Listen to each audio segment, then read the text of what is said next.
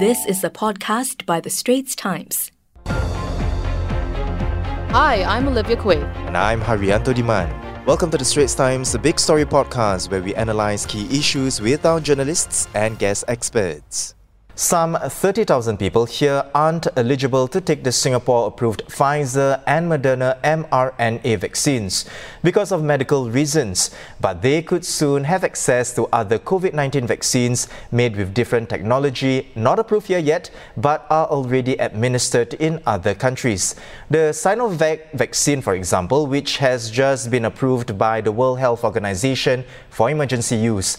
That vaccine uses inactivated virus and joins other WHO-approved non-mRNA vaccines from Johnson & Johnson and AstraZeneca. While administering these vaccines in Singapore would give people more options, the government will not subsidize the cost of these jabs.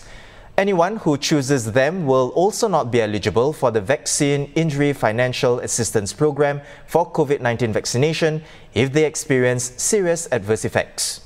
And even though these non mRNA vaccines haven't been approved by the Health Sciences Authority yet, they could still be available here because special access will be given through the private healthcare groups like Raffles Medical, Fullerton Health, and Northeast Medical Group. While the CEO of Northeast Medical Group, Dr. Tan Teck Jack, is here to talk more about this. Northeast currently runs two clinics involved in Singapore's nationwide vaccination rollout. Welcome to the show, Doctor.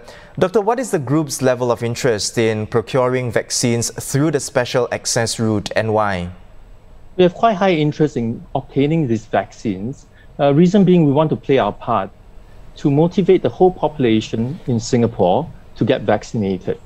Now, there are, well, we know that there are personal preferences when it comes to vaccines, as well as if we can provide a wide array of range of vaccines for patients to choose, then we believe that the take-up rate will be much higher in Singapore. And doctor, have you seen any demand for vaccines that aren't HSA approved yet? You know, given that uh, there are still people in Singapore who are not suitable to take either the Pfizer or Moderna vaccine. Mm-hmm. I think the demand for alternative brands of vaccine are driven by factors such as personal health and preferences and influence also by a level of concern. Now, however, regardless of the brand of vaccine, we know that they are all very effective. Millions of doses have been given all around the world, and the protection level is very high. So I expect the vaccine demand to remain very good. That was an SPH podcast by The Straits Times. Find us on Spotify, Apple or Google Podcasts, or streaming on Google Home.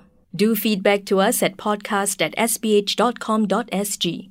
You can also check out more podcasts on various topics at The Straits Times, The Business Times, and Money FM 89.3.